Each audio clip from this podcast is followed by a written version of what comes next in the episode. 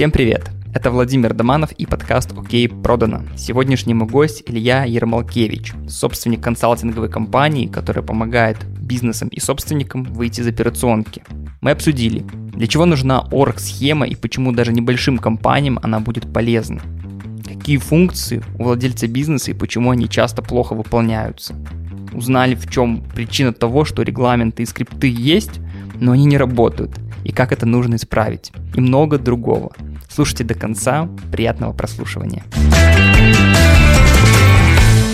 Что у собственника в голове, то в компании наяву. Я, честно говоря, столкнулся с тем, что многие вот э, вообще не знают, что входит в обязанности собственника. Вообще я считаю, что владелец компании это очень недооцененная вообще профессия. Если правила не придумывает собственник, то кто придумывает правила? Сотрудники. Сотрудники. И обычно они играют в свои тогда какие-то игры. Собственник просто разучился мечтать. Он разучился смотреть вдаль. А задача собственника как раз смотреть вдаль и причехлять всю компанию под реализацию этой цели. Делегируя один час, вы экономите одну неделю жизни. Клиент, у него 30 часов в неделю, он посчитал, делает не свои задачи. 30 часов в неделю. Я посмотрела, провела аналитику, она пришла аналитиком в компанию. Она говорит, я посмотрела, там 80 где-то сотрудников нафиг не нужны. Я абсолютно такой же, как все, просто немножко лучше. Илья, привет. Бодрый день. Рад, что ты ко мне пришел в мой подкаст. Давно хотел с тобой пообщаться. Расскажи, пожалуйста, для начала немножко в целом о себе, чем занимаешься, о своей деятельности. Ну, я владелец производственной компании в зуботехнической отрасли. Мы изготавливаем зубные протезы. Я, если так еще немного раньше, я э, зубной техник в третьем поколении, mm-hmm. 6 лет хотел бы быть в этой профессии, ну и полностью самореализовался в свое время. Только вот в 2015 году принял решение, что совмещать управленческую деятельность и профессиональную очень сложно. Либо ты хороший специалист, либо ты хороший управленец. То есть я принял решение, что я больше дам своей компании, там, грубо говоря, да, в том числе и своей целой отрасли, если я буду профессионально выполнять функцию именно управляющую зуботехнической лабораторией. Ну и все, так в процессе я открывал одну, вторую, третью лаборатории. В итоге очень сильно структурировал их. Год назад открыл консалтинговую компанию, которая помогает теперь выходить собственникам из операционки. Угу. Ну и вот основные мои два направления. Это я владелец производственной компании и консалтинговой компании, которая помогает первым лицам скажем так, выходить из крысиных бегов в бизнесе. Сам в этом был, знаем, плавали, поэтому теперь есть протоптанная дорожка. Ты сказал сразу интересную вещь, то есть либо хорошим э, специалистом, либо хорошим руководителем, ну то есть профессионалом. То есть неужели нельзя совместить себе эти два качества, например, быть и хорошим управленцем, и в том числе быть глубоким профессионалом в своей какой-то нише? Я думаю, можно, но я не знаю, как это сделать. Ну да. Хорошо, прежде чем тогда подробнее поговорим про в целом специфику консалтинговой деятельности, то есть вот это интересно, да, как, как ты сказал, выходить из крысиных бегов, твоя фраза «бодрый день», «бодрый день», «вечер» и так далее. Почему бодрый? Меня это... Вот я постоянно с тобой, сколько мы общаемся, сейчас слышу, это, ну, привлекает внимание и вызывает сразу вопросы. Поясни для меня и для слушателей. Ну, как-то случайно так, я даже не обратил внимания, как стал так говорить, э, что именно я обратил внимание, что моим там, сотрудникам или окружению иногда просто не хватает бодрости. То есть у них настроение вроде бы ничего такое, вроде бы они продуктивные, но вялые. То есть, знаешь, вот такой нету внутри какой-то энергии. Ну, я вот типа, будь бодрым, давай бодрее, бодрый день. Вот как-то начал так разговаривать. И я даже сам не заметил, как перешел на такой сленг. Э, где-то через год на одном мероприятии по Инстаграм, там по продвижению, сказали, что у каждого человека должна быть какая-то своя фишка. Вот, и говорит, вот, например, вот Илью не представляю, вот если я не услышу бодрый день, вот типа вообще не представляю, что э, я даже сам не замечал, что я так, оказывается, говорю постоянно. Вот и такое в жизни очень много раз, то, что я транслирую, то, что мне ценно, другие подсвечивают, и для них это ценно становится. И я просто это стараюсь теперь масштабировать, и оно реально везде и всегда, потому что бодрость, для меня это энергия, ну, бодрость равно энергия, а для меня, например, очень долгое время я уже решил, ну, для себя считаю, что энергия – это главное вообще ресурс человека. То есть если я первые там годы своей профессиональной карьеры считал, что время – Угу. И более того, я считаю себя практиком тайм-менеджмента. У меня очень большие сильные скиллы в планировании, в управлении собственным временем. Я привозил тренинги в Беларусь, очень много ездил за рубеж, обучался. То вот последние годы я меняю, трансформирую, что все-таки время это здорово, но энергия это самый главный ресурс. Поэтому вот где-то бодрость и вот эта энергия вот рядом ходит со мной и транслирую. Я вот тоже слышал про энергию от тебя информацию в, в твоем блоге. Я подумал, что так и было задумано, то есть ты транслируешь эту вещь, и ты вот поэтому придумал сам себе там и другим транслировать, мол, бодрый день. И мне было очень любопытно, что все-таки было бы первее, то есть бодрый день и потом это, либо наоборот, ты сначала про эту концепцию, ну, круто, что ты пояснил.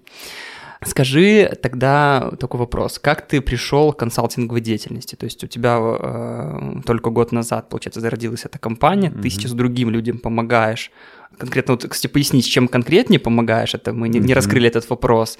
И, ну, как, как родилась идея вот этого консалтингового проекта? Ну, о, это очень длинная история.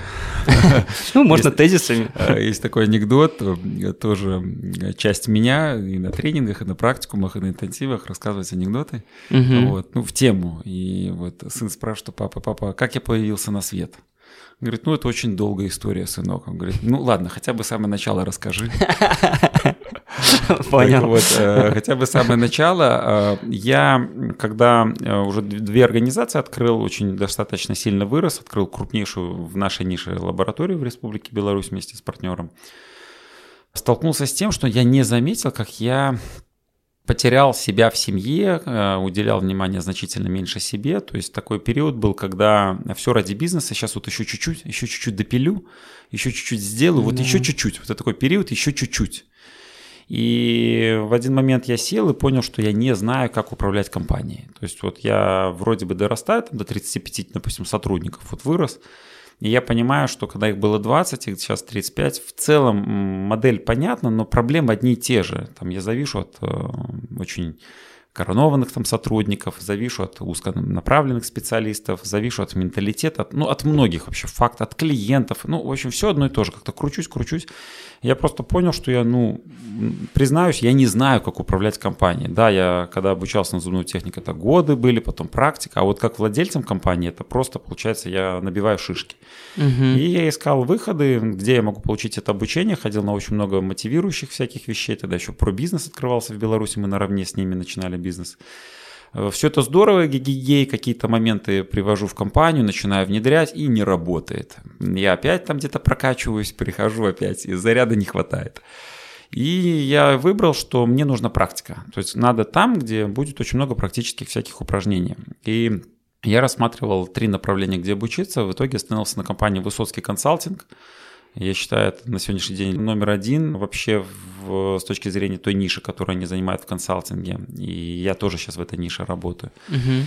И у них так продукт и назывался «Школа владельцев бизнеса». И они там полтора года за партами с другими владельцами полностью перестраивали меня, мышление, э, технологии. То есть очень, круто, очень крутая школа была. И вот там, когда я все перестроился, я увидел, что все-таки не я ради бизнеса, а бизнес ради меня.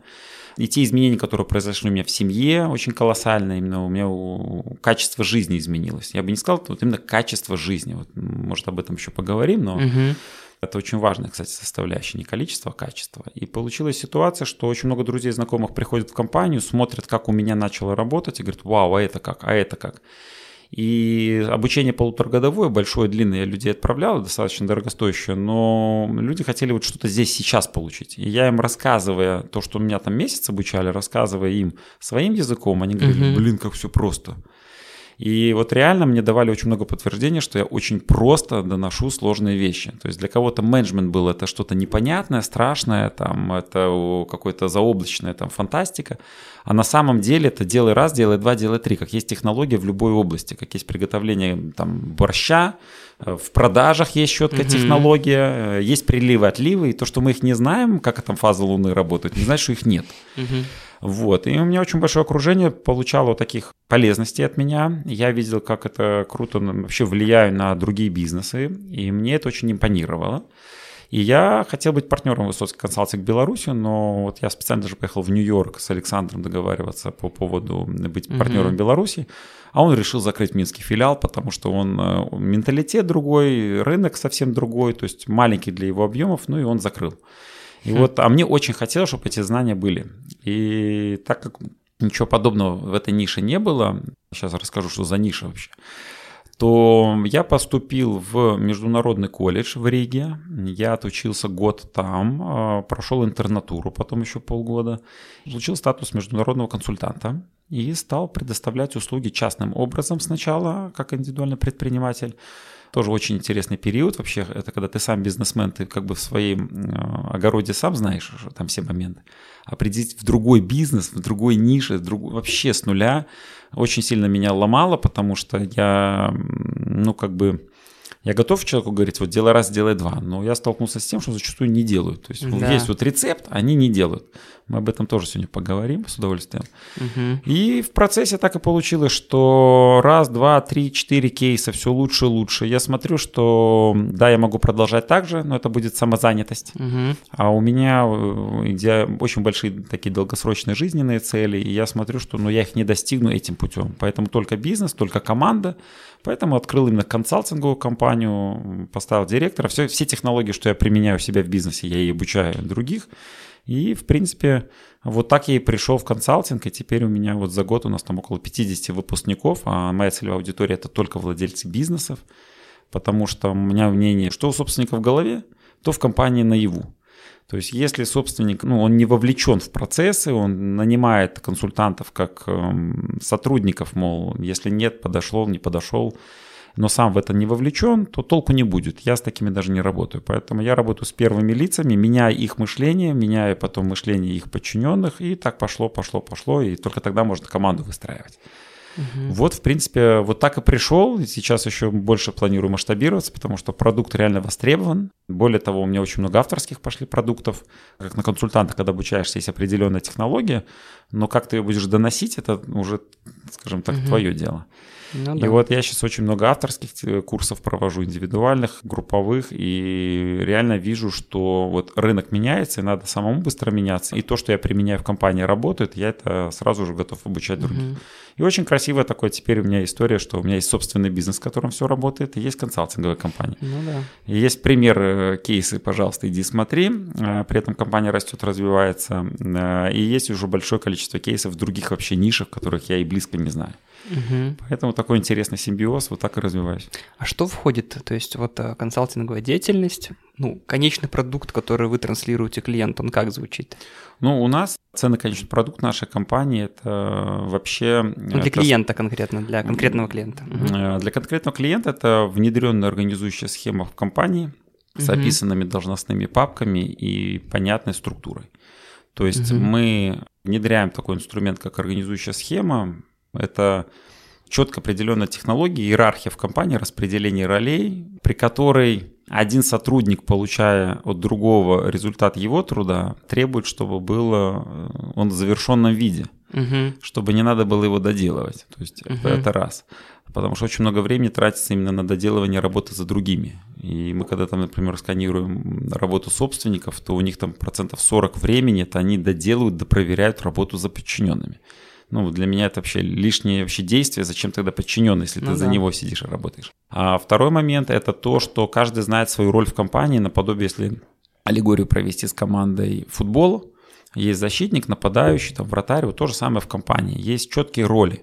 И если все побегут на мяч, не сильно получится игра. Вот мы расставляем сотрудников согласно ролей в компании – Каждый понимает, что он должен делать, какой его результат труда, и описываем должности. Mm-hmm. И благодаря этому более слаженная игра команды получается, потому что бизнес это командная игра. Mm-hmm. Вот это наш основной инструмент, который мы внедряем. Ну, он двухмесячный такой консалтинг. Раньше мы его делали индивидуально, сопровождали компании, но сделали групповой формат, получили колоссальный эффект. Потому что когда работаешь с одним собственником, он думает, что он уникальный, у него бизнес самый вот вообще, сотрудники да. самые специфические. А когда они работают все вместе, один там дизайн, другие строительство, третий там продажи, все это вместе, когда собирается, и, а есть, и они смотрят друг у друга, что оказывается, блин, и тут работает, и там, оказывается, и вот такие-то моменты общие, и бизнесы на самом деле там на 90% идентичные, только вот именно производственная часть, уникальная особенность, но очень много процессов схожих, похожих как в других. То есть, грубо говоря, оргсхема, это я всегда параллель провожу как скелет.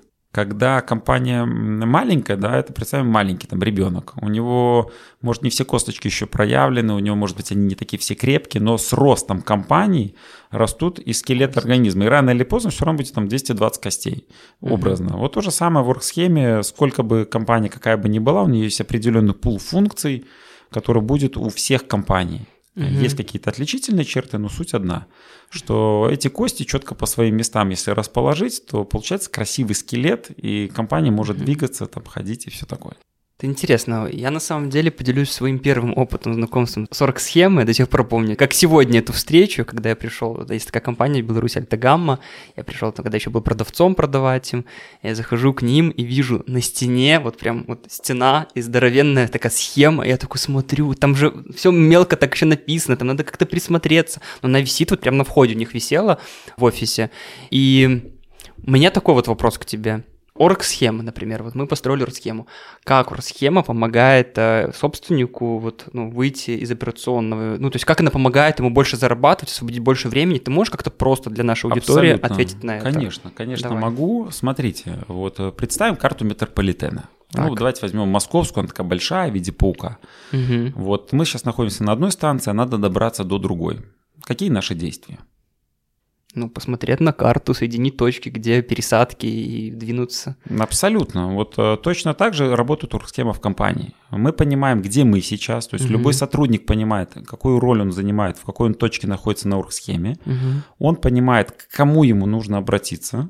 И вместо того, чтобы идти к своему руководителю, а все постоянно идет через руководителя, он идет напрямую к тому сотруднику или к тому специалисту или к тому руководителю, решает этот вопрос. В результате у нас умирается самое промежуточное звено, самое загруженное, это руководитель. Вот, в принципе, так работает оргсхема. Есть еще такой момент очень важный. Еще один пример.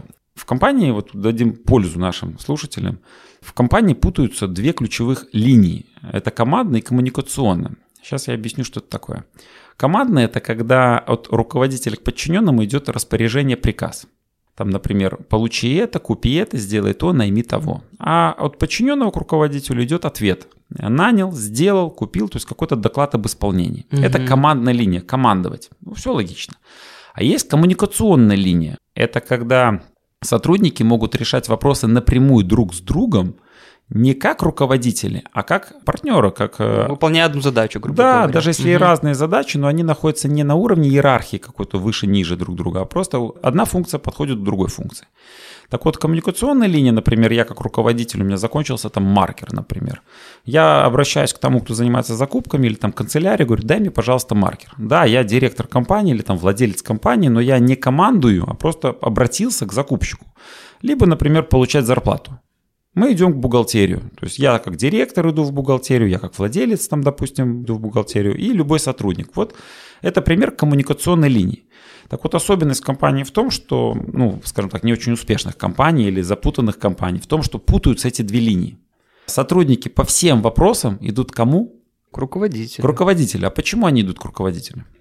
Я-то предполагаю, что, скорее всего, потому что они не знают, кому идти. Точно, абсолютно верно. Они просто не знают, чем занимаются соседи, коллеги рядом. О, это классный пацан там, да, но они не знают конкретно, чем он занимается.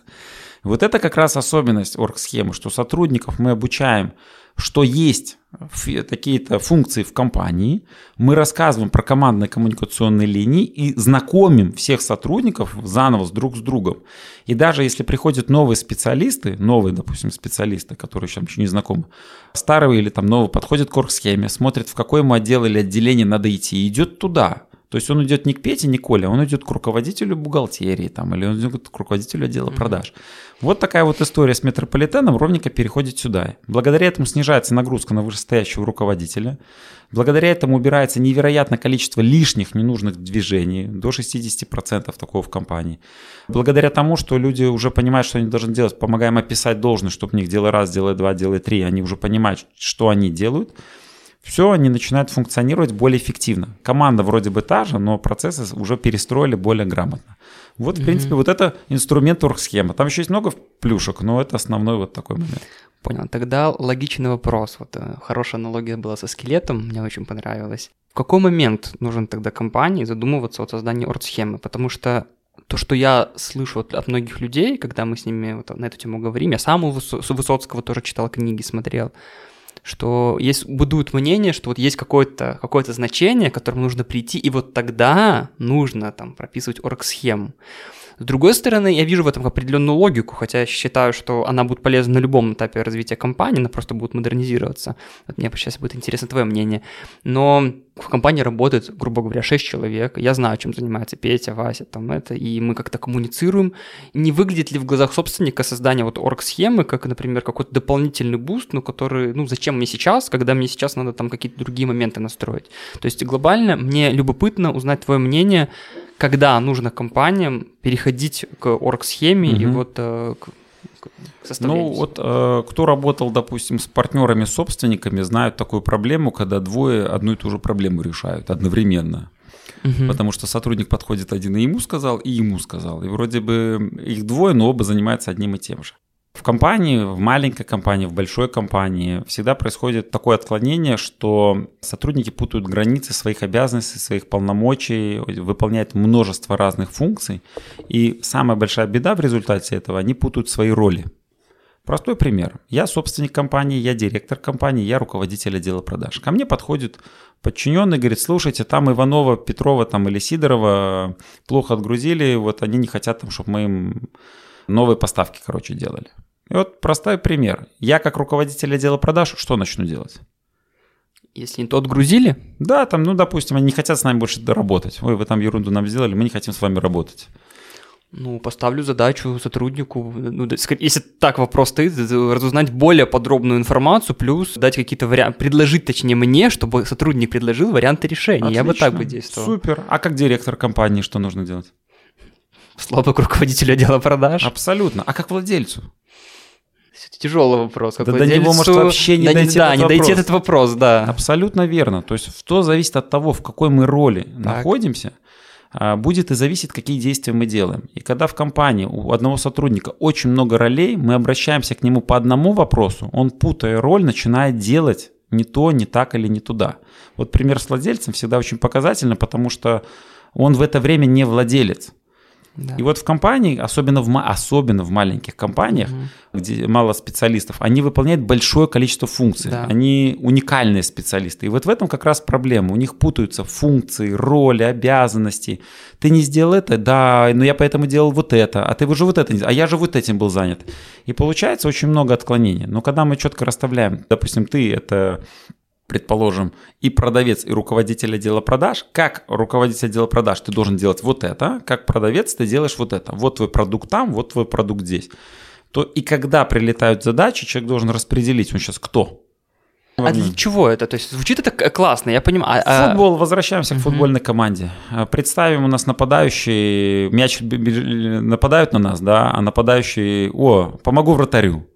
И вместо того, чтобы стоять на своей зоне, он бежит, помогает вратарю в это время некому да. помогать. Или наоборот, вратарь, о, побегу, помогу нападающему. Вратаря нету на базе. Вот это и происходит. Угу. То же самое в компании. В тот нужный момент косяки все происходят тогда, когда нету на посту того, кто нужен. То есть, э, обращал внимание, когда все хорошо, все молодцы в компании. Но когда происходит какой-то косяк, никто не виноват. Ну, это типа, угу. ну так получилось, типа, ну никто. Но всегда расхлебывает вышестоящий, там, директор или владелец. Вот эта история точно такая же, как в команде. Поэтому я и привожу часто пример, что бизнес это командная игра. Вот если вот посмотреть там на детей, как играют в дворовой футбол, там, например, давай делиться на команды. И все хотят быть нападающими, все хотят быть. Вот примерно такая же история в компании. Надо четко распределить, кто, что, на каких позициях вот здесь. И очень важно, что если у нас на позиции нападающего мы знаем, никого нету, то есть нам нужен, например, руководитель отдела продаж, потому вот из отсутствия его такие-то проблемы, так лучше не сказать э, сотруднику, слушай, ты менеджер, но ты еще и руководитель отдела продаж. Лучше честно сказать, у нас нет руководителя отдела продаж, работать конкретно через менеджера и нанять рано или поздно руководителя отдела продаж, чем пытаться натягивать на одного сотрудника и то, и то, и то, и то. Такая есть, может быть, боль очень часто, когда из хороших специалистов делают руководителей, а потом разочаровываются, что они как бы не то, что ожидали, а сотрудник уже как бы зарплату получает повыше и не понимает, к чему ему претензии. Он же все-таки, я же и то, и то делаю, а мы хотим, чтобы он как руководитель был. А он все время что как сотрудник, ну, как рядовой там специалист. И вот такая вот история. А когда у нас есть четкие роли, у нас тогда происходит эффективность, слаженное взаимодействие команды. Вот почему. Друзья, коль Илья приводит пример, связанный с отделом продаж, грех не напомнить вам о двух вещах. Первое, это то, что у меня есть э, блог в Инстаграме о продажах и менеджменте, где контент у меня выходит более регулярно, чем это у меня выходит с подкастами. Я делаю реальные разборы бизнесов, отделов продаж, делюсь фишками и приемами, которые сам внедряю в своих проектах. Поэтому подписывайтесь обязательно, ссылка будет в, описании этого выпуска. Также со мной в Инстаграме можно более оперативно общаться, задавать вопросы. Я всегда рад новым знакомствам.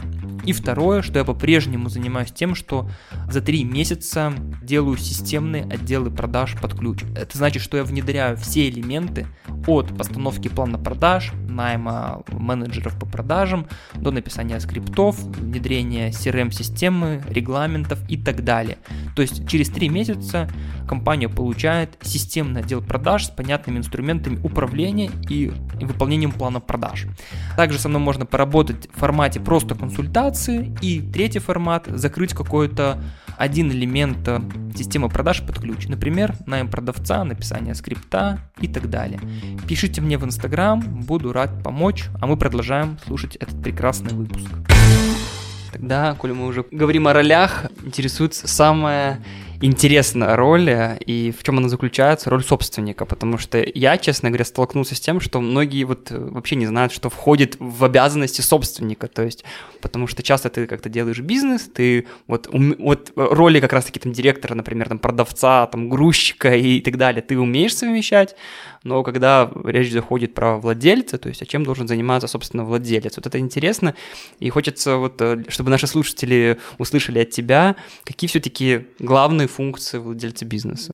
Очень, кстати, классный вопрос вообще, потому что когда мы рассказываем, что вот это собственник сделегирует, вот это передаст, вот этим она не будет заниматься, мне надо вопрос, а, а чем, чем он будет заниматься, да-да-да. На самом деле у собственника есть четкие обязанности. Собственник может делегировать все, абсолютно все в компании, кроме обязанностей владельца. Так. То есть это очень важный момент, что именно он не может делегировать. Первое, он не может э, делегировать это стратегическое вообще управление куда движется команда, к чему, какая цель, видение, идеология. То есть вот это вот стратегическое управление он э, ни в коем случае не может делегировать. Он задает тон, он может сказать, плывем туда. И вот туда все плывут. Чем точнее и лучше он нарисует эту стратегию, тем, конечно, будет лучше. Но стратегия – это первое. Второе, точнее, первое – это идеология, вторая – это стратегия. Идеология – это цели, замыслы, культура, корпоративная этика компании, что у нас принято. То есть если правила не придумывает собственник, то кто придумывает правила? Сотрудники. Сотрудники. И обычно они играют в свои тогда какие-то игры. Вот это вот своя игра – это как раз-таки правила, которые придумывает собственник. Значит, идеология раз. Второе – это стратегия, стратегический маркетинг. То есть это какой продукт, где будет он продаваться, какой нише, то есть чем будет заниматься компания, что будет ее результатом труда, чем будет обмениваться с клиентами. Да, у него могут быть маркетологи, советчики, рекомендатели, у него может быть там большая база, там, допустим, маркетинговой компании сопровождающая, но он должен финально утвердить, да, мы вот это делаем вот в этом нише, вот в этом рынке. Это его обязанность. Потом э, технология производства, то есть основной продукт компании, например, если это вот зуботехническая моя отрасль, то он должен задать саму технологию, что и как будет производиться. Если он сам не умеет описывать, он должен привлечь того, кто описывает. Делай раз, делай два, делай три. Для чего это нужно? Чтобы получать продукт постоянно хорошего качества проблема масштабирования любого бизнеса – это сохранить при масштабировании тоже качество. качество. И вот это вот очень важный момент. Служба технологий, именно технология производства продукта, это тут описанная технология, это позволяет масштабировать бизнес и собственнику выйти из операционки. Вот пример очень классный с технологией – это фильм «Основатель», основателя Макдональдс, угу. да. И Смотрю, там был очень классный фильм. момент, что Э, технология была у него, что это семейные пары, там семейный такой очаг, да, вот, э, да. вот так вот так вот делать, а там давай и сигареты, там и пить, и вот эта вся история не очень красивая. И он вернул к технологии, которую он видел, должно быть раз, два, три. Вот эта история об этом. Там был, кстати, пример классный с идеологией, со стратегией. Вот угу. очень классный фильм вообще по всем параметрам, чем должен заниматься собственник. Следующий момент – это финансы. Финансы, точнее не сами финансы, а финансовые потоки. Собственник должен придумать правила, по которым деньги текут в компании, по каким принципам они распоряжаются. По фондам, не по фондам, а, по каким критериям и по каким областям. Он придумывает правила и отдает это компании. И задачи собственника либо поддерживать, либо доверить там, финансовому директору, коммерческому директору, но это точно он не может делегировать. Вот, в принципе, основные функции, которым занимается собственник. Угу. И по большому счету ими можно заняться там за полдня, там за час, там типа вот это, вот это, вот это. А можно заниматься всю жизнь профессионально. Профессионально оттачивать стратегию, профессионально описывать технологию. И если сейчас взять Макдональдс, просто чтобы открыть там, допустим, по франшизе Макдональдс, там тома литературы надо соблюсти, это вот технология описанная. И чем лучше она описана, тем франшиза будет успешнее с точки зрения такого же продукта, как в любом городе или в любом мире. Угу. Вот примерно об этом история. Вот сейчас, например, франшиза очень популярное такое направление. Франшизы, франшизы. Да. Это тоже, пожалуйста, задача собственника увидеть, как будет упакован продукт, чтобы его масштабировать дальше на рынке. И, пожалуйста, это тоже часть стратегии развития. Угу. Просто собственник, когда занимается операционкой, он не смотрит на стратегию. Есть такое стабильное данное, что если э, ну, человек, допустим, или руководитель занимает два поста на командной линии, например, это директор и руководитель отдела продаж одновременно, то 99% он будет заниматься нижестоящим постом. Если владелец и директор, угу. то 99% он будет как директор. И поэтому ему непонятно, что делает владелец. Но как только он делает меньше как директор – он начинает понимать, ага, вот это, и у него начинает реально такая мечтательная мышца прокачиваться. То есть для того, чтобы создать стратегию, нужно о чем-то помечтать, потом это сформировать в цель, ну и пошло-поехало. То есть собственник просто разучился мечтать, он разучился смотреть вдаль. А задача собственника как раз смотреть вдаль и причехлять всю компанию под реализацию этой цели. И тут заниматься можно до седин постоянно улучшая, масштабируя, даже если нет амбиций масштабирования, то усиливая то, что есть. В любом случае здесь постоянно есть чем работать. Вот с этим собственник и должен работать.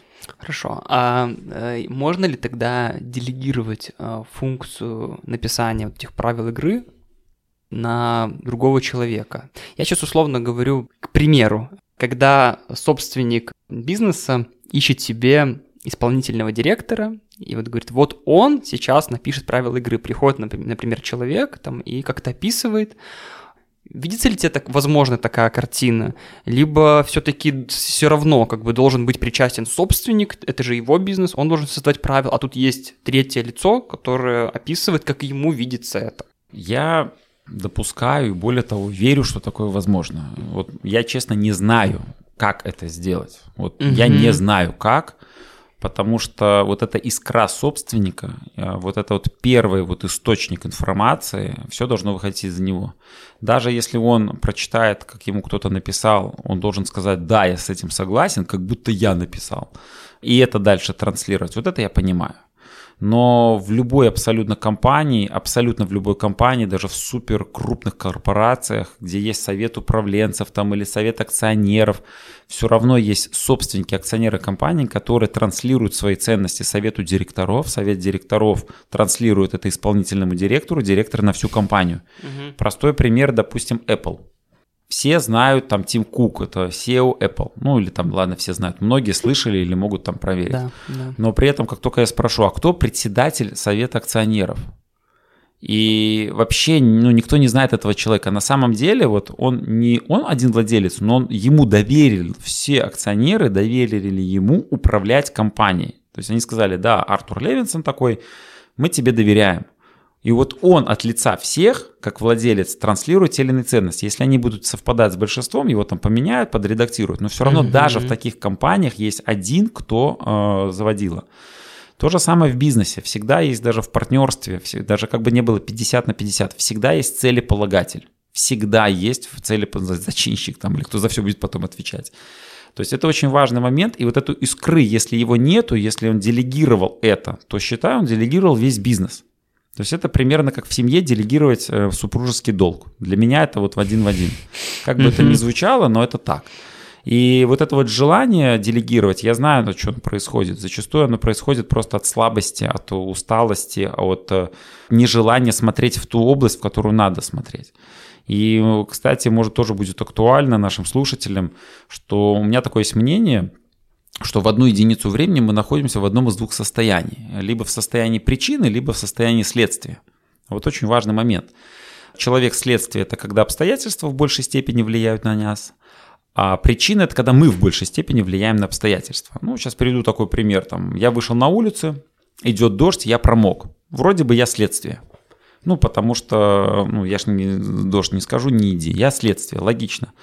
Но, если бы я посмотрел прогноз погоды, взял с собой зонтик, то я мог бы быть причиной того, что я был сухой. Удивительное дело, в жизни вот так и происходит. Всегда, когда какая-то лажа, либо какой-то момент плохо работающий, мы всегда находимся в состоянии следствия. То есть, а это не я, а это обстоятельства. И вот в состоянии следствия никакие проблемы не решаются, а их только становится больше. Угу. А в состоянии причинности всегда решаются проблемы. Мы принимаем, что мы причина того, что лучшее в нашей жизни будет происходить, и мы начинаем под это изменять. И вот, кстати, обратите внимание, вот все, кто нас слушает, что вспомните любые вот моменты в жизни, которые вы испытываете там дискомфорт, долго не можете решить какую-то проблему, сталкиваетесь с какой-то неприятной ситуацией, как на грабли одни и те же наступят. Вот посмотрите, с 99,9% я могу сказать, что вы в этом, вот в эти ситуации попадаете, потому что вы в состоянии следствия к ним. То есть вы сетуете на обстоятельства. А во всех успешных делах вашей жизни, когда вы что-то достигали, принимали какие-то взвешенные рискованные решения, вы были причиной. Посмотрите теперь на те проблемы, которые есть у вас сейчас, и просто направьте внимание. Вот задайте себе один вопрос. Как я могу стать причиной? Что мне надо сделать, чтобы стать причиной? И вот задав этот вопрос, начнутся решаться вопросы. Ну, вы увидите путь к решению, независимо от кризиса или каких-то экономических внешних факторов. Так вот, владелец компании зачастую, вот, с чем я сталкиваюсь, говорит – вообще другим бизнесом хочу заняться, типа, это вот, типа, уже устал здесь, да, или э, вот кого-то где-то нанять, потому что он просто не знает, как это сделать. Он, он считает, что он уже зависит от сотрудников, он зависит от обстоятельств, он говорит, что, ну, типа, у меня рынок такой, ниша, ну и пошло-поехало. То есть это состояние следствия, в нем ничего не будет позитивного. Вот, поэтому очень важно, когда мы, например, работаем с собственником, я вот идентифицирую, в каком они состоянии, и даже если они в состоянии следствия, ты просто вообще готов стать причиной того, что в твоей жизни или в твоей компании что-то хорошее произойдет или вообще изменится. Ты вообще готов за это? И он говорит, да, вот тогда мы работаем. Но если он говорит, нет, я пришлю директора, ну, я не работаю с такими не потому, что они какие-то плохие, нехорошие, но это не мой просто клиент, потому что что бы я ни сделал, он потом будет не так доволен или... Либо директор так прокачается, что, откроет, свой откроет свой бизнес. Кстати, это тоже интересный момент. Задайте себе вопрос. Я уверен, что большинство слушателей это э, владельцы или бизнесмены, либо даже руководители высшего звена. Вспомните, по какой причине вы уходили с предыдущих компаний.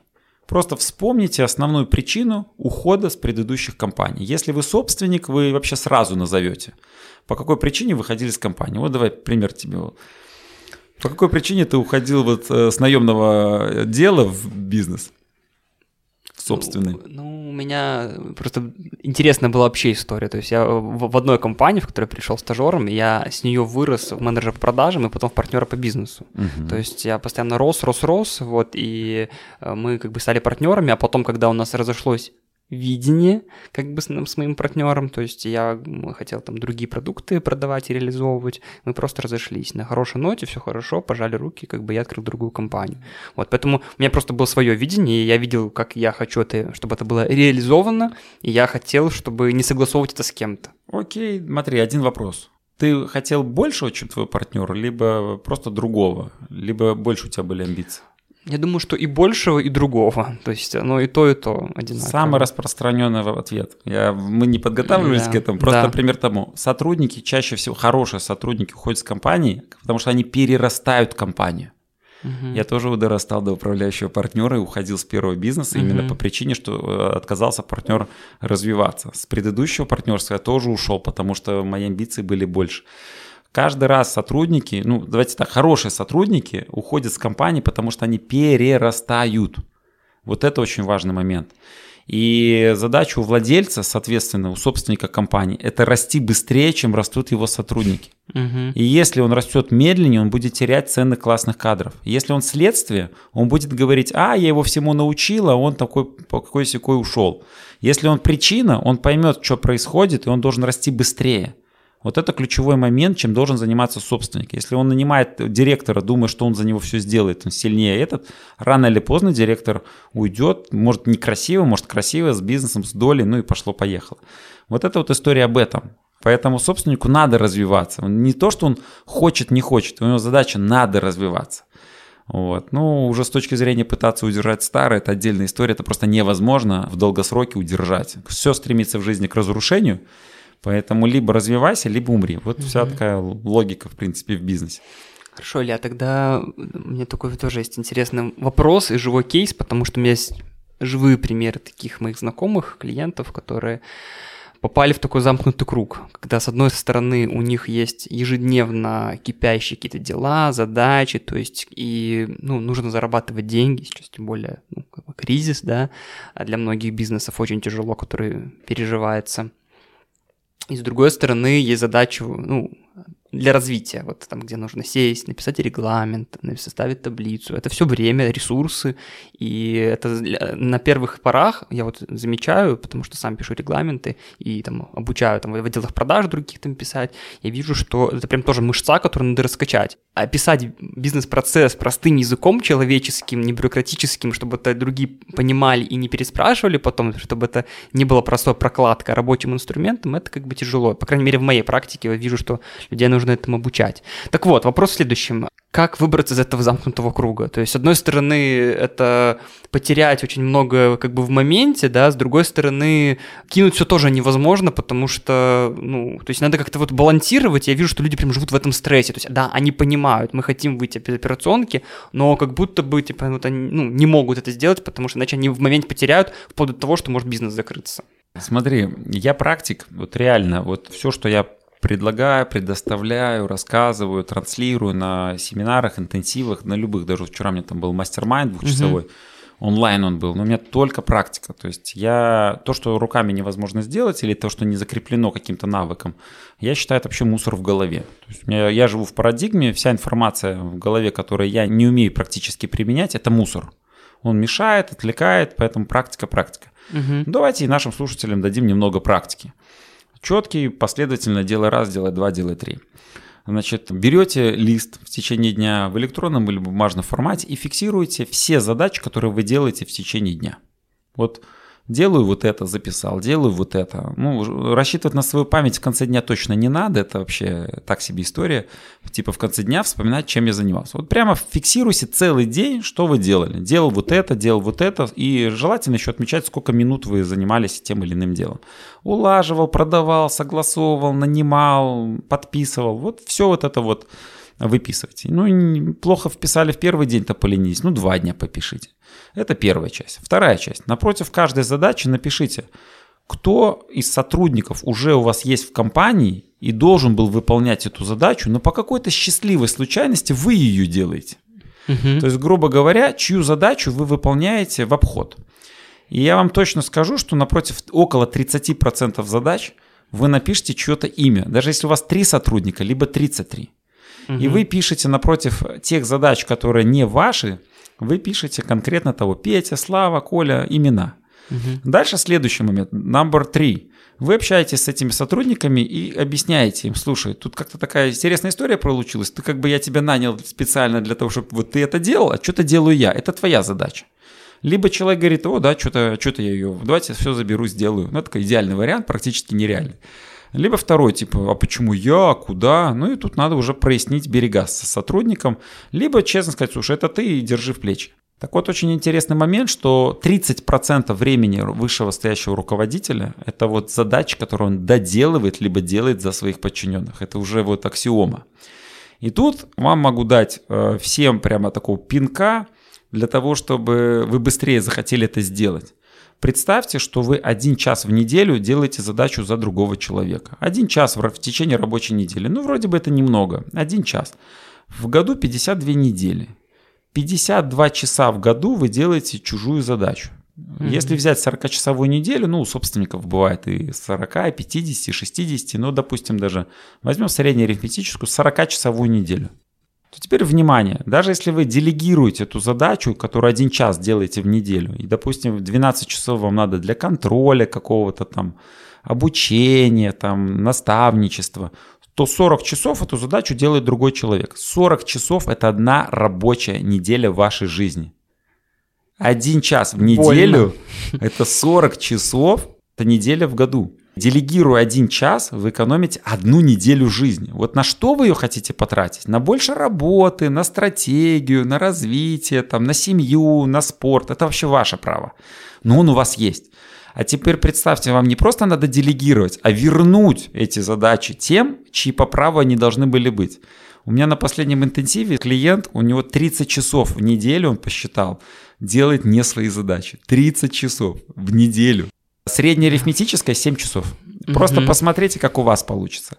И вот понимание этого факта, что у вас есть сотрудники, которые за это получают деньги, либо которые должны были это выполнять, а вы за них это делаете, подстегивает все-таки вернуть им и вот это самое время, пожалуйста, уделите занятию стратегии, уделите стратегическим задачам. Как это сделать? Вначале действительно сложно. Моя рекомендация всегда одна, самая такая, найдите второй терминал. Это может быть консультант, это может быть эксперт, это может быть просто ваш знакомый бизнесмен, либо коллега по цеху. То есть тот, кто поможет вам в этом, вы ему говорите, слушай, я хочу два часа заниматься, у меня нету времени, не хватает. Вот я выделил вот это, но меня все отвлекают. И он, проговорите с ним эту ситуацию, найдете решение, либо он будет вам там помогать просто поддерживать, что, слушай, у тебя там через два часа э, стратегией будешь заниматься, ты помнишь, да.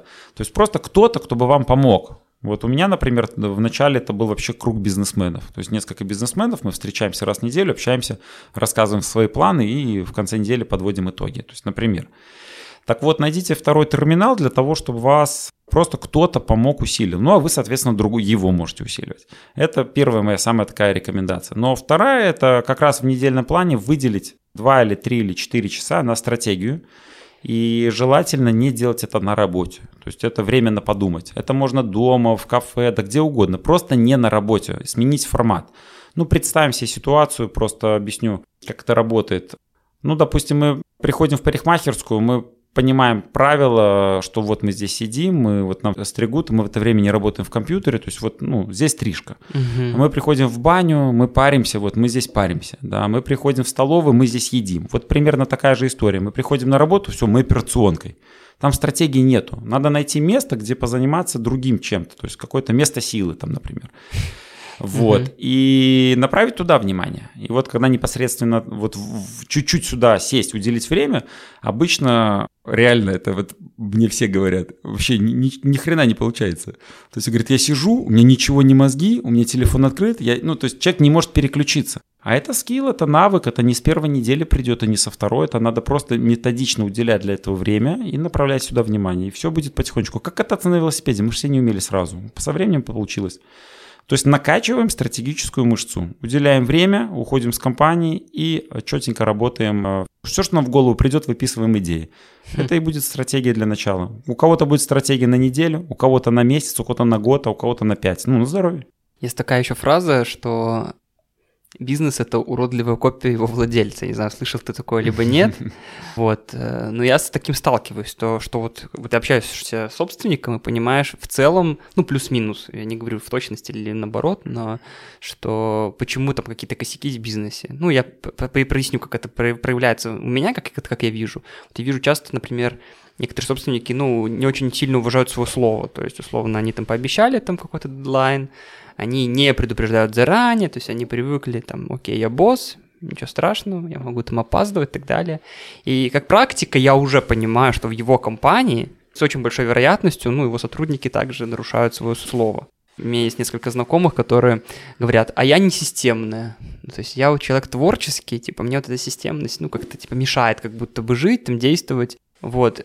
Стоит ли тогда ломать, ну, как вот для них системное такое какое-то обучение, только там, где регламенты, для них это как будто ломание их, то есть, и, но с другой стороны, у них есть же цель тоже улучшать качество uh-huh. жизни, развиваться, то есть, как быть в таких случаях, и, и подскажи, может, как в целом, э, вот ты работаешь с такими собственниками, которые понимают, что, ну, проблема конкретно в них, и вот, э, ну, uh-huh. вот мне вот этот вопрос супер любопытен.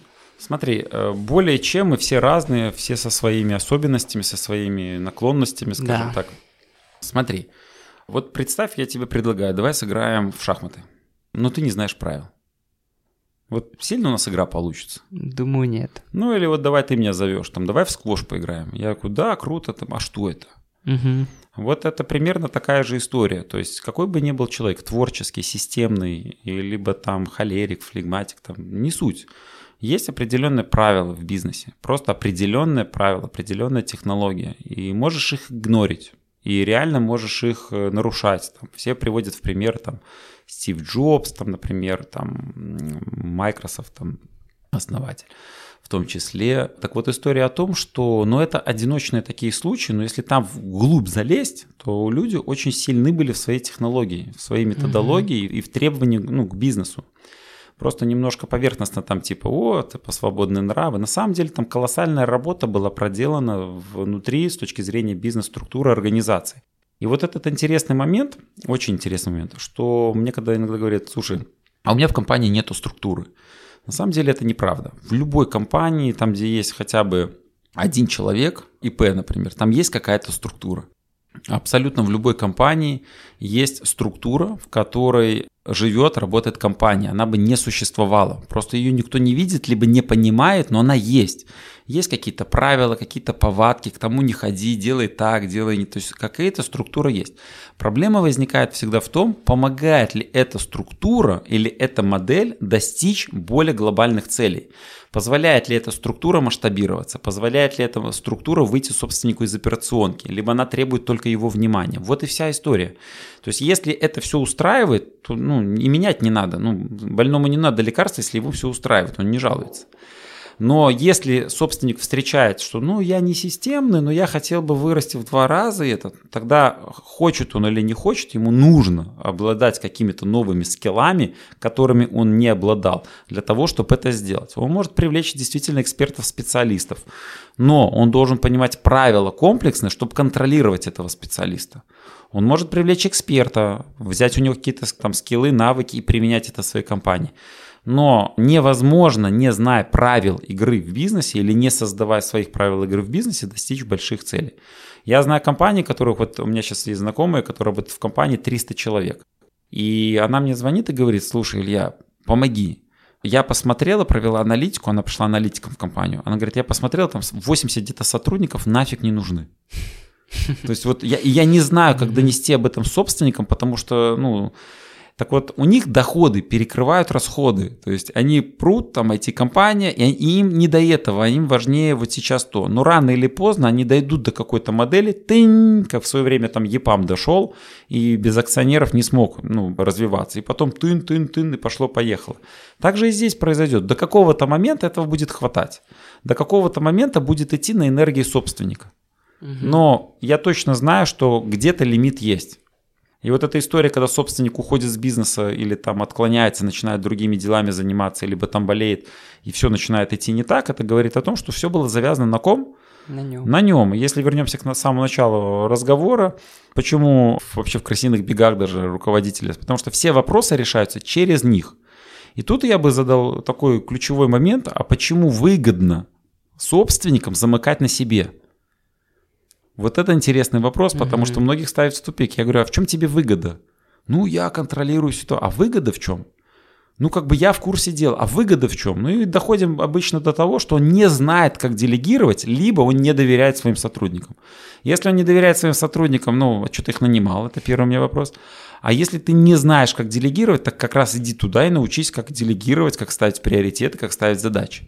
Если ты не системный, ну окей, тогда научись это делать не системно со своим шармом. Ну то есть в любом случае система, структура есть везде. Вопрос, хватает ли ее модели для достижения цели. Вот обычно вопрос возникает, когда цель больше, когда компания перерастает. А бывает цель, амбиция собственника развиваться, а бывает вторая ситуация, рынок диктует правила. Угу. Вот мы, например, в клубе бизнесменов очень часто общаемся, что он говорит, я не могу не развиваться. Появляются конкуренты, новые продукты, э, появляются более быстрые, молодежи. То есть я не могу не развиваться. То есть либо я останавливаюсь и деградирую, либо то есть не могу не развиваться. Вот. Поэтому для меня здесь вопрос Развитие он просто очевиден, развивайся или умри. Но вопрос именно, а куда ты хочешь развиваться, ради чего, зачем? Ну и вот ответив на эти вопросы, все начинается системный, несистемный, лечат всех. Знаешь, такая интересная ситуация. Приходит такой пациент к доктору и говорит, я не системный, мне не надо лечить зубы. Да, он мне болит, но мне не надо лечить зубы. И системным надо лечить зуб. Угу. То же самое, пожалуйста. Надо им помогать выстраивать структуры. Хорошо. Я еще сталкиваюсь с такой проблемой, когда начинаю работать с клиентами, прихожу, но я смотрю материалы, которые у них уже есть, вот как за основу.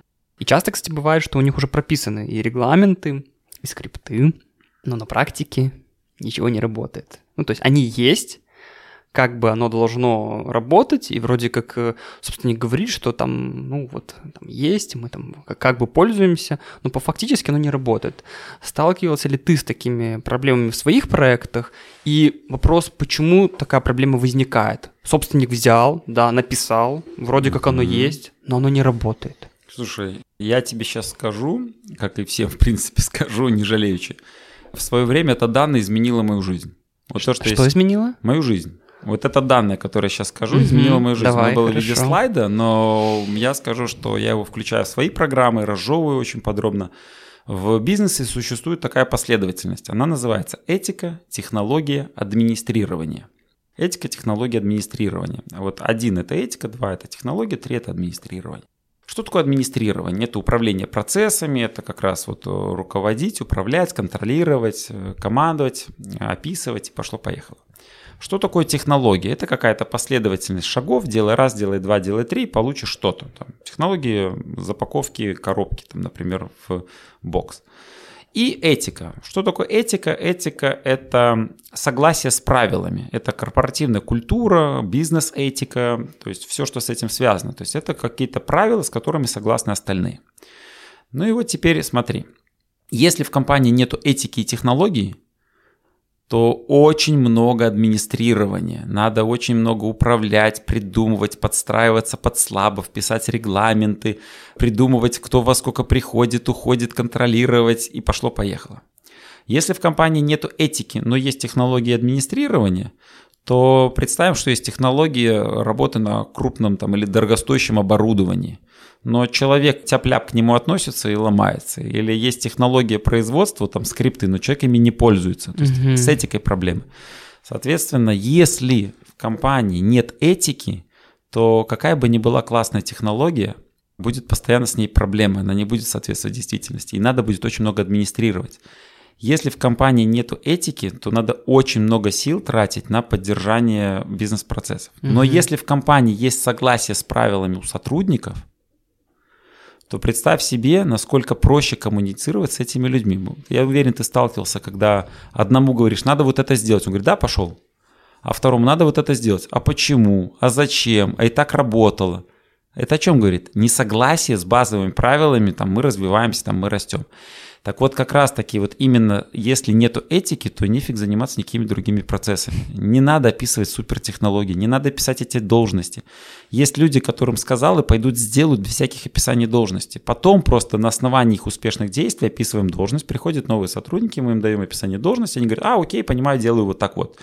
Но если сотрудник читает и говорит, да, ну это ерунда, я на предыдущей работе делал не так, я вам сейчас научу тут всех. И вы заново все. То есть этика – это основа вообще в компании. И вот именно это данное, что если есть несогласие с правилами, то лучше направить туда максимальное внимание, чем писать скрипты, проводить собрания, планерки, придумывать кнут, пряник и пошло-поехало. А что такое согласие с правилом? Это когда в компании есть либо устное правило, там, мы, например, не курим, ну, и все согласны, либо письменное, там, регламент угу. по отпускам, там, или регламент по внешнему виду. И люди, читая его, соглашаются с этими правилами. Вот этика как раз, вот те правила, про которые я говорил, собственник не может делегировать, он и создает он создает правила игры в своей компании, в своей ну, вотчине, грубо говоря. И те, кто с ними согласен, с ними комфортно, с ними легко, они как бы гей, давай вперед. А кто не согласен, вот и приходится очень много администрировать. Поэтому вот этика технологии админ нужно бить всегда в этику. Всегда вот в этот момент. А как этику развивать? То есть, ну вот проблемы с этикой, окей. Первое... Как, какие-то шаги есть да, для того, четкие. чтобы это усилить? Первое это угу. вообще вот то, что ты приводил примеры, когда собственник сам не соблюдает свои же правила. Угу. Ну, то есть, что тогда ожидать от других? Ну, это вот история, когда родитель курит такой и говорит, сын, не кури, очень вредно. Ну, так себе история. Вот примерно такая же в бизнесе. Конечно, mm-hmm. он должен быть транслятором этих правил, поэтому либо они устные, либо они письменные. Это должны быть какие-то правила. Он должен транслировать, разговаривать, говорить, что у них принято, не принято в компании.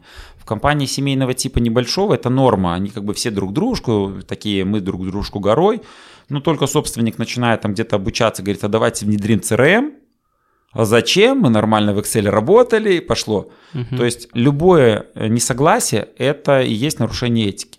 То есть любое сопротивление, любое абсолютно, это несогласие с правилами. То есть если сотрудник говорит, опоздал на работу, ты ему говоришь, слушай, у нас же в 9 рабочий день. Да, я знаю, у меня там автобус, там тра-та-та-та-та. На второй день повторяется то же самое. Значит, он не согласен с правилом приходить в 9 утра. И можно придумывать что угодно, лишать премии, там еще чего-то. Но надо переходить ко второму шагу. Нужно объяснить, как у нас принято. Сказать, смотри, я с тобой договариваюсь, что у нас такие-то правила, и я не хочу, чтобы ты их нарушал не потому, что я там самосброд там, или самодур, а потому что это подрывает устой вообще всей компании. Ты согласен с этим? Да. В принципе, должно все уладиться.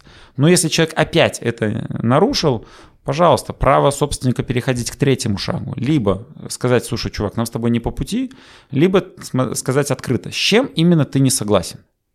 Обычно на этот вопрос никто сразу не отвечает. Не, я совсем согласен. Смотри, вот у нас в 9 мы приходим на работу. Все приходят, но ты не приходишь. Ты же, значит, ты не согласен, что ты... Не, я согласен. Ну ты бы тогда приходил. Угу. И тогда человек говорит, ну я вообще не согласен, потому что я и так могу работать эффективно, я же позже задерживаюсь. Да. То есть начинается какие-то... И вот, пожалуйста, пусть собственник принимает вообще с этим человеком ему по пути, либо не по пути. И какой бы ни был классный суперспециалист, там, я расставался с офигенскими экспертами в своей области, но они были не командные игроки. То есть они тянули одеяло на себя. И по этой причине собственнику всего лишь нужно принять решение. Он будет причина того, что в его команде будут этичные люди, согласно с его правилам, либо он будет следствием, что он будет подстраиваться под этих людей. Вот и вся история. Поэтому четко последовательно это рассказать о правилах. Можно их письменно, можно хоть устно. Второе это проговорить. Третий, если такая вещь происходит, четко ограничить. Слушай, такой неприемлемец. Есть такое данное интересное. Мы нанимаем людей по профессиональным навыкам, а расстаемся по личностным. Вот, понимая это данное, вот я с точки зрения этики технологии админ нанимаю по личностным, посмотрю, если здесь все нормально, я тогда проверяю профессионально, если там, ну, вообще все здорово. Ну, если говорить про продажи, там, где моя именно такая вотчина, да, то же самое мы делаем, то есть продавцов, и вообще в целом, как бы, они хорошие продавцы э, на, на рынке, они только работают, они не в свободном доступе их нету, поэтому мы только нанимаем людей, которые по личностным качествам, еще даже не смотрим на прошлых опыт, и уже потом по технологии пропускаем, что не проблема научить человека инструментарию, Точно. когда у него хорошие личностные и ценностные. Абсолютно. Позиции. Э, я могу привести пример вот с Макдональдсом, кстати очень классный пример. У них, например, есть технология, что э, помидор резать только на 5 частей и остатки выкидывать. И вот они нанимают двух специалистов, и вот один режет, и второй режет. Да, mm-hmm. и один порезал, остатки выкинул. А второй говорит, слушайте, это большой помидор, давайте его на 6 раз можно нарезать. И он говорит, не-не-не, мы режем на 5. Угу. Он такой, да я могу вам, смотрите, вот показать. Так вот, на его администрирование, объяснение вот этих моментов потратится больше времени и руководителя, и коллег, и еще чего-то, чем на того, который взял это и сделал. Как бы это ни звучало, типа робот. Но на самом деле такой не, ну все, они понимают, это не их специалист, потому что он во всем будет проявлять и подавать сомнению то, что уже да, годами работает или да, сделано. Вот это интересный момент. И кажется это кощунственным, мы же не роботов нанимаем. Но окей, все зависит от амбиций. Макдональдса свои амбиции у акционеров, у меня свои. Но если по этичным нормам я не сталкиваюсь, ну не схожусь с сотрудником, а там получается все остальное там статистики ведем, не ведем, э, отчеты ведем, не ведем, в Excel ведем, не ведем, ну и пошло-поехало. Участвуем мы на собраниях, не участвуем в собраниях. И дальше вот этих правил становится больше, больше, больше, больше, больше. Да, они начинаются описываться, логично, что хоть в письменном передать виде. Чем больше людей согласны с правилами, тем быстрее корабль плывет. Угу. Хорошо, тогда хочу вернуться к первому моменту, который мы сказали в начале нашего разговора и говорили, что, может, вернемся. Почему, коль есть понятный рецепт того, как приготовить суп, да, и как собственнику, собственно, выйти там, из операционки, быть своб... больше свободного времени, наконец вспомнить, для чего он это все затеивал, когда ты начинал бизнес, да. Почему люди не делают этого? Мое мнение, я же сам нахожусь в такой же где-то ловушке периодически и угу. вытягиваюсь. То есть я тоже вижу свои затыки в бизнесе, общаюсь с другими бизнесменами, вижу, ого, они вот это уже, а я тут чего-то. То есть я абсолютно такой же, как все, просто немножко лучше. Вот. И тут такой момент, что мне кажется, вот с чем я вот что вижу, просто вот э, это как хроническая болезнь, она въедается незаметно. То есть она, вот э, операционка, она просто въедается под корку, и мы не замечаем, как она в нашу жизнь, вот как привычка какая-то вредная. И просто не замечаем.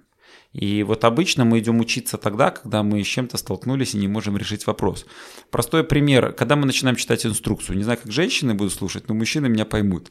Когда мы начинаем да. читать инструкцию... Да попробовали немножко поделать, и потом уже да, либо, либо сломали что-то, и тогда... да, да. Вот, вот такая же история. То есть а, мы начинаем ну, чаще всего идти учиться, когда мы столкнулись и в потолок какой-то. То есть пока мы не уперлись в проблему, нам ее не существует. То есть невозможно объяснить ценность э, клиента клиенту купи у меня что-то, пока у него ну, нет этой потребности, назовем это так. То есть создать ее еще это одна история, но так вот, собственник, когда просто врезается в то, что у него там летит брак, то есть мой, например, кейс, да, брак мой не летел, но я реально уже был не в семье. То есть я не заметил, как открывая второй бизнес, уделяя ему больше времени, я не заметил, как э, семья стала меньше получать меня, как вот... Э, даже когда я дома был, я был в телефоне или еще в чем-то. То есть я все это проходил, вот. И mm-hmm. поэтому мне эта боль очень знакома, когда я просто осознал, что я и не в семье, и не там, и не сям, и сам уже такой жирком оплыл. Вот, поэтому вот надо просто дойти до какого-то этапа врезаться, то есть вот в какой-то барьер. Либо нас конкуренты окунут, либо рынок, либо ситуация, и тогда мы пойдем учиться. Есть такой классный анекдот, типа в России две беды, и когда президент куда-то едет, одна беда начинает быстро ремонтировать другую.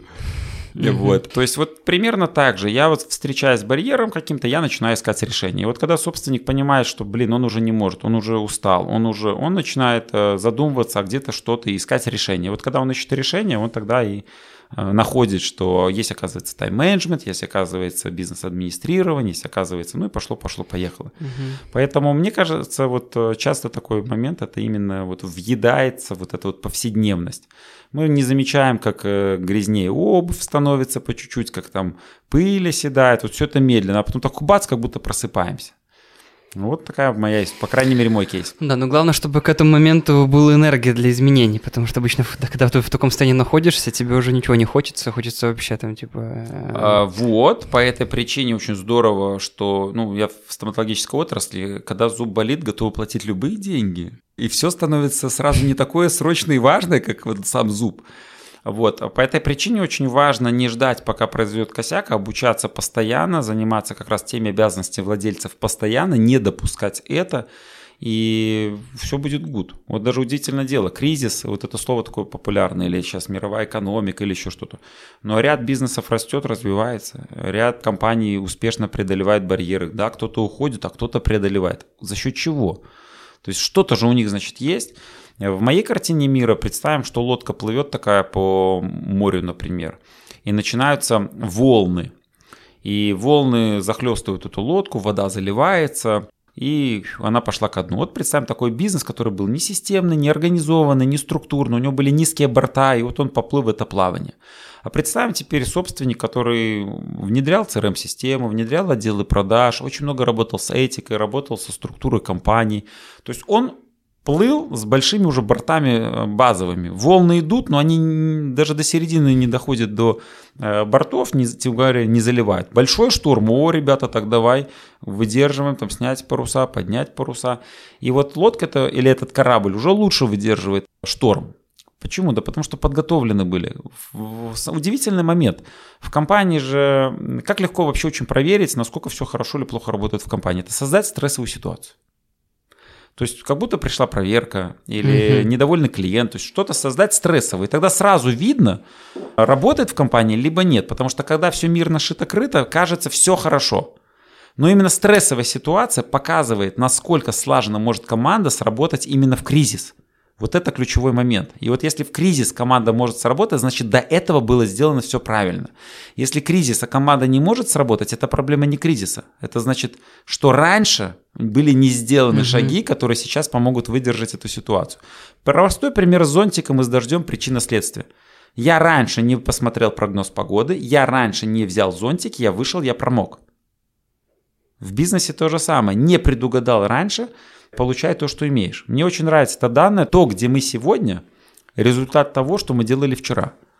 То, где мы будем завтра, результат того, что мы будем делать сегодня. сегодня. Вот это такая история. Вот, поэтому многие сетуют на кризис. На самом деле проблема не кризис. Кризис просто как бы показал, что есть проблема. Но проблема была глубже. Угу. Вот это ключевой момент, который, в принципе, хотел бы подсветить, что когда все хорошо, оно не, проверишь. Создайте стрессовую ситуацию, видите, как то работает. Сейчас очень были приколы с коронавирусом когда приходили э, в Россию, моим коллегам медицинские компании, приходили э, именно э, проверять, соблюдают ли они там mm-hmm. эти правила.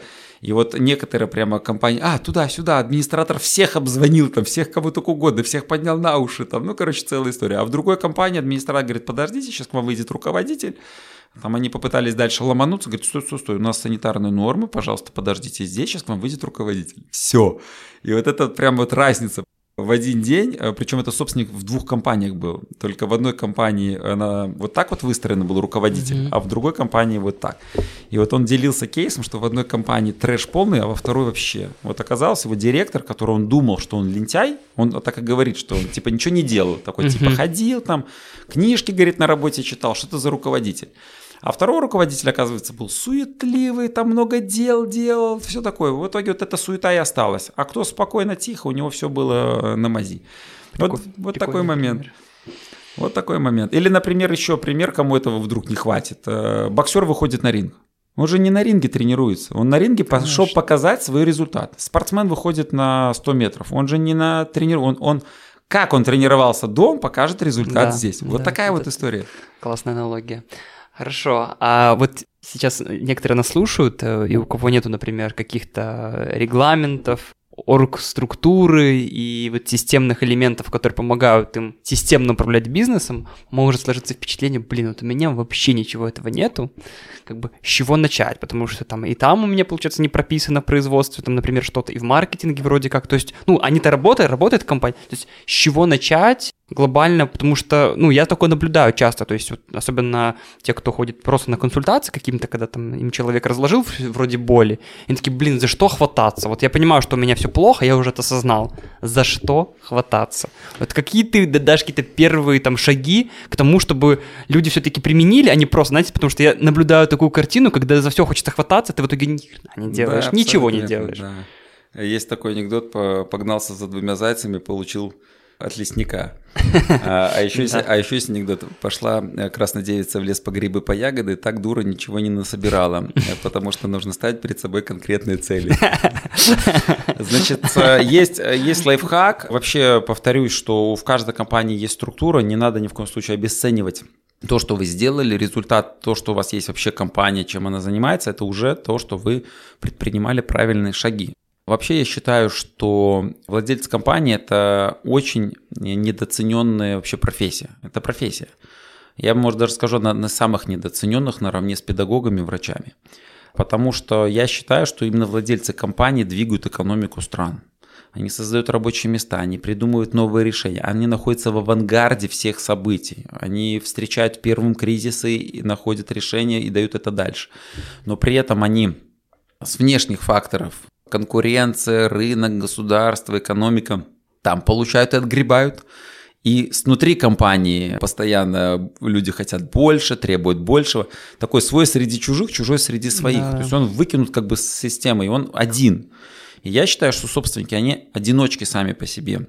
И поэтому это очень, очень тяжело. Поэтому нужно объединяться, нужно общаться с такими же сильными, нужно находить поддержку, подтверждение своим успехам и победам, и я вам точно могу сказать, что у вас есть эти победы, вы вспомните то, что вы преодолевали, какие решения принимали, брали больше ответственности, чем брали другие, и это круто. Но если вы сейчас чувствуете, что в операционке не знаете, с чего начать, вообще э, есть очень классный инструмент. Вы берете и описываете все ваши области, в которые есть в компании, грубо говоря, отделы, отделения, либо направления. Например, у меня есть маркетинг, продажи, логистика, отгрузки, производство, администратор. То есть вы напишите, как вы понимаете, какие есть области в вашей компании. Прямо на листик ранжируйте от 1 там, до 10 до 15 крупными мазками, мелкими мазками. Можно написать бухгалтерия, а можно написать, допустим, учета и отчетов. Там. То есть, грубо говоря, напишите те области, которые есть в вашей компании. Напротив каждой области от цифр от 1 до 10 поставьте э, по вашим ощущениям, на каком уровне сейчас находится этот отдел, ну или это направление. По вашим ощущениям оно работает на единичку, то есть очень плохо, либо на десятку, вау, летает.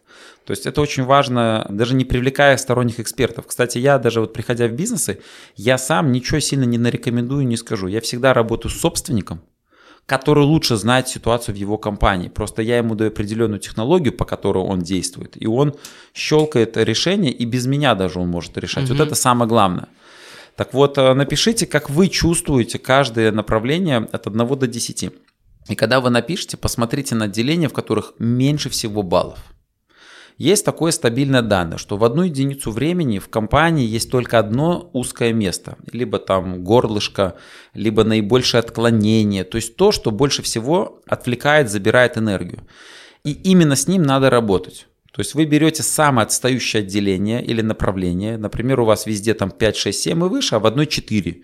Вот с этим направлением надо работать. Вот направьте туда внимание, что там надо сделать, чтобы было хотя бы 5 или 6. Вот что там надо сделать. Вы точно знаете, что там надо сделать, просто вы расфокусны.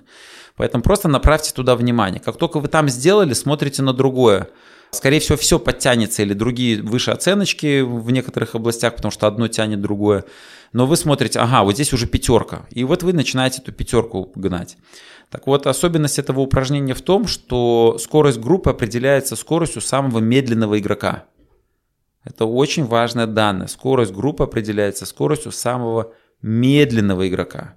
Если бы мы шли в поход, или представьте, что вы всей командой или компанией идете в поход, и ваша задача всем дружно пересечь финишную ленточку там, в конце дня там, через 10 километров, а пару сотрудников ноют, там, мне тяжело, мозоли, там, несите мой рюкзак, а когда будет привал, а давайте покушаем, то скорость группы будет определяться скоростью этих двух людей.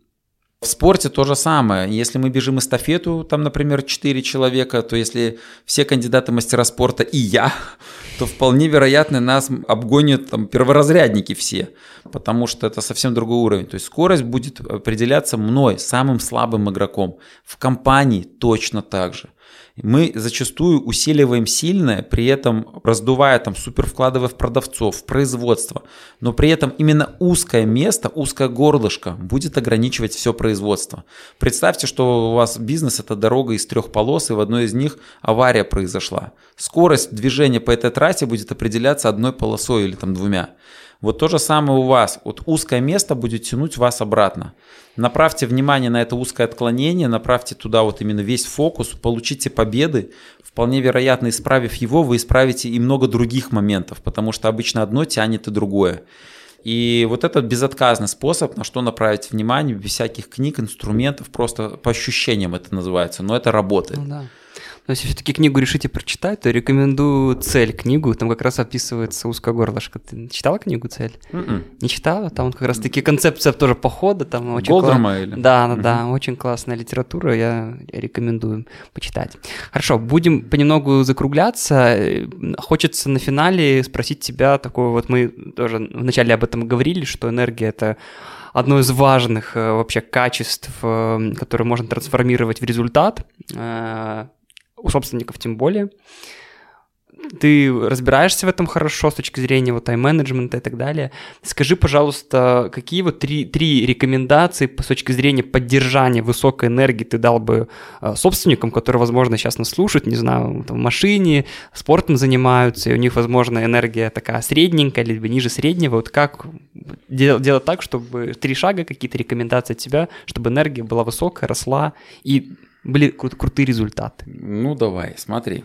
Я вообще странный вообще эксперт, потому что я иду не так, как все. Вот многие ищут, где взять энергию. Я тоже направляю туда внимание. Но в первую очередь я рекомендую направить внимание, а куда она уходит. Угу. Представьте, что энергия это вода, и вот мы хотим налить ведро воды, вот ведро энергии. Но в ведре есть дыра. И мы льем туда воду, льем, а она вытекает, то есть постоянно. Мы, нам надо, например, 100 метров пронести это ведро, и мы бежим там быстро ножками перебираем, а вода тш, и уходит. Угу. То есть мы и так придумываем, так там пальцем придерживаем, там с другой дырки выходит. То есть сколько бы мы ни лили туда воды, она будет уйдет. Еще одна аллегория. Вы прокачались в спортзале, подняли классное настроение, приходите на работу. Тут одна проблема, тут вторая проблема. Уровень энергии упал. Вы приехали с отпуска, две недели, зарядились вообще. Первый день на работе, да. вы забыли, были ли вы в отпуске. То есть история такая, да, вы накачались энергией, и чё? Ну, типа, и что с этим делать? Так вот, первое, чтобы я обратил внимание, это куда уходит энергия, вообще куда она утекает. То есть посмотреть, можно составить список, где я теряю энергию. Прямо так и написать, где я теряю энергию, ну, при каких процессах, там, в каких местах, при общении с какими людьми. То есть где я теряю энергию. Я теряю энергию, занимаясь рутинными задачами. Я теряю энергию, улаживая клиентов. Я теряю энергию, объясняя 10 раз одно и то же там какому-то сотруднику. Я теряю энергию, общаясь с мамой. Даже такое может быть. Угу. То есть где теряется энергия? И вот там надо направить внимание, как задрать эти люки. То есть либо не ходить туда, либо этим не заниматься, то есть либо отказаться от общения с этими людьми, либо честно открыто им сказать, слушай, ну я чувствую, уходит энергия. Вот, то есть это первое, на что нужно обратить внимание. Если вам не нравится работать с документами, вы прямо чувствуете выжатым лимоном, ну, направьте все силы, как не работать с документами. Нанять помощницу, делегировать, отдать, пойти на обучение, разобраться. То есть, ну, сделайте что-то, чтобы вы там не теряли энергию. Это первое. То есть посмотреть, куда уходит энергия. Второе – это цель. То есть энергия приходит под что-то, под цель, то есть к чему мы движемся. То есть энергия вообще это внутренний моушен, э, ради чего вообще мы просыпаемся, ради чего мы что-то делаем, даже ради чего сегодня я участвую там, в том числе в этом подкасте. То есть это часть достижения моей цели. То есть у меня, например, цель моей компании Ермолкевич Консалтинг – это способствовать процветанию Республики Беларусь. То есть вот моя цель. Я это делаю через бизнес – Усиливая бизнесменов, я достигаю этой цели. И только рад, если буду усиливать и другие страны. И я езжу часто с лекциями в, э, в Казахстан, в Алматы, в Москву.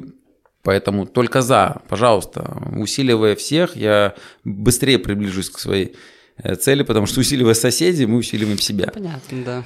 Вот, э, поэтому цель, цель куда, чего мы хотим достичь, то есть э, к чему мы стремимся, это очень важно. Очень многие люди, ну, не то что живут без цели, они не понимают, значит, не наделяют такой значимостью, как я. Ну, давай, ты видишь, попросил, говорит, в завершение, я тут еще новую тему расширяю. Но представьте себе вот корабль, который выходит э, с порта, раз мы уже про корабли поговорили, он выходит с порта, но он не знает, куда он будет плыть. Он не знает, через какое расстояние ему, в какой следующий порт. Он просто не знает. Он не знает, ни сколько ему нужно провианта, ни какая ему нужна команда, ни какие нужны карты. Ну, и пошло-поехало. Глупо же, ну, он вряд ли выйдет вообще с порта. Ну, конечно. Но корабль, зная, какой у него следующий порт, то есть цель его прибытия, он под это начинает что? Вообще понимать, какой ему нужен корабль, какая нужна команда, с какими знаниями, с каким оснащением, сколько провианта, на какое время ну и пошло-поехало. Какие топографические карты, какие... Вот эта история о том, что когда мы понимаем цель, мы начинаем причехлять все вокруг для ее достижения. Соответственно, мы начинаем делать что-то, что ну, нам приблизило. Поэтому второе, я говорю, всегда для меня первозначение будет иметь эта цель. Не знаю, как для кого, для меня это очень важно. Цель. Вот. И третье – это написать список, от чего я кайфую. Что мне драйвит, что мне дает энергию. И не просто написать этот список, а взять и посмотреть, что из этих дел я могу вместить в день или в рабочую неделю свою, вклинить. Это очень, кстати, мощное упражнение. Представьте себе, что у вас 8-часовой рабочий день. И вы делаете дела, которые вот 8 часов вкладываются. Вы делаете, делаете, делаете. Но при этом вы решили, что вы узнали, что вас кайфует от того, что вы играете, там, например, в гольф. Вот я люблю играть в гольф, например. Угу. И вот в 2 часа пойти поиграть в гольф. И у вас было 8 часов, а тут стало 6 часов. Внимание, вопрос. Дел было на 8, их осталось на 8, но у вас осталось уже 6. Ваши действия – мне кажется, с тем, что я позанимался любимым делом, энергии прибавится, и, соответственно, я эффективнее буду работать. Абсолютно поэтому... времени. А, а что вам мешало раньше делать эти дела за 6? Почему надо было делать 8? Точно, у нас будет, мы будем более эффективнее двигаться, более эффективнее работать. Но тут и обратная сторона медали. Мы будем делегировать, мы будем ужимать, mm-hmm. мы будем расставлять приоритеты, мы будем убирать эти задачи, мы будем думать, уже понимать, что только это не очень важно. Mm-hmm. Так вот, если вставлять вот те вещи, от которых вы кайфуете в, в течение недели и даже каждого дня, там, у кого-то это будет попить чашку кофе, у кого-то пообщаться, у кого-то книгу почитать наполняя день вот этими энергетическими такими ресурсами, вы будете поддерживать как э, вот именно как батарейка. Зарядили, разрядили, зарядили. Вот, и будете чувствовать вот реально ту самую жизнь. Но чем больше кайфовых вещей будете делать, тем меньше времени вы будете хотеть работать, вы будете находить лучшее решение, вы будете идти на лучшее обучение, э, и будете структурировать свой бизнес. Вот, вот так оно идет. Есть ради чего уже. Вот такая вот история. Илья, еще интересный факт. У тебя четыре ребенка, правильно? Есть такой. Вот очень интересно, то есть, когда ты погружаешься в тему э, вот оргструктуры, то есть э, регламент, создание системы и так далее, насколько это влияет на качество твоей собственной жизни и как это изменило твои семейные взаимоотношения, либо нет? Слушай, если честно, вот э, если я перестану заниматься консалтингом именно бизнесменов, то я начну консалтингом родителей. Э, абсолютно все инструменты, которые я транслирую, оргсхема, э, статистики, бальная система оплаты труда, абсолютно мне все это внедрено в семье. То есть у меня, понятно, иерархия, кто за что отвечает. Э, я не могу сказать, что это как армия, но просто это реально экосистема с ростом семьи, и с появлением каждого ребенка приходилось находить все лучшие новые решения. И работать и в бизнесе, и при этом в семье не иметь этой структуры, как кощунство. То есть мы привычки все транслируем на разные области. Поэтому у меня в семье дети борются за то, кто выносит мусор, потому что они за счет этого получают определенные баллы, потом они получают определенные суммы в конце недели. Вот. У меня очень важно, чтобы писали статистики не ложные, а вот искренне подавали, сколько книг прочитали, там, сколько страниц. И вот эти все моменты абсолютно применяются и в работе. Ты знаешь, вообще я считаю, что я на семье, по-моему, тренируюсь, потому что дети, э, дети это сотрудники, которых нельзя уволить. Ну, да. И на них всегда надо ходить, как, ну, договариваться. Вот, то есть э, на работе не всегда так. Вот. И как раз применяя это в семье, ты видишь, насколько это эффективно, насколько это, ну, действительно, на 6 человек в семье, это упрощает значительно коммуникацию, общение, выстраивать те или иные процессы. Опять же, командные коммуникационные линии, про которых я рассказывал вначале, у нас тоже работают. То есть, если могут решить вопрос напрямую, папа не нужен. Вот это вот очень тоже важный момент. Они, я в них ращу в этом плане самостоятельность. У меня даже пятилетний ребенок что-то сделает, идет и записывает себе баллы на стену, чтобы э, ей поставили в конце недели. Она сильно не понимает, там вот сколько, много-то ей денег будет или мало, но она знает, что это ее, и вот у нас такой принцип в семье. Поэтому все применимо более чем, и даже с одним ребенком эта система можно работать и внедряется. И если будет актуально, можем еще отдельно вообще подкаст, вот именно бизнесовые и личные записать вообще отдельная тема, но я провожу периодически обучение именно на эти тематики, они безвозмездные именно потому, что они помогают семьям особенно семьям бизнесменов, э, которые зачастую жены думают, что мужья изменяют с бизнесом, угу. вот, э, конфликтной ситуации. Угу. То есть вот как раз выстраивая правильно процессы внутри семьи, минимизируются вообще любые конфликты, упрощается коммуникация, и когда ты смотришь, как это работает дома, ты хочешь, чтобы так же было в компании. Вот такая история.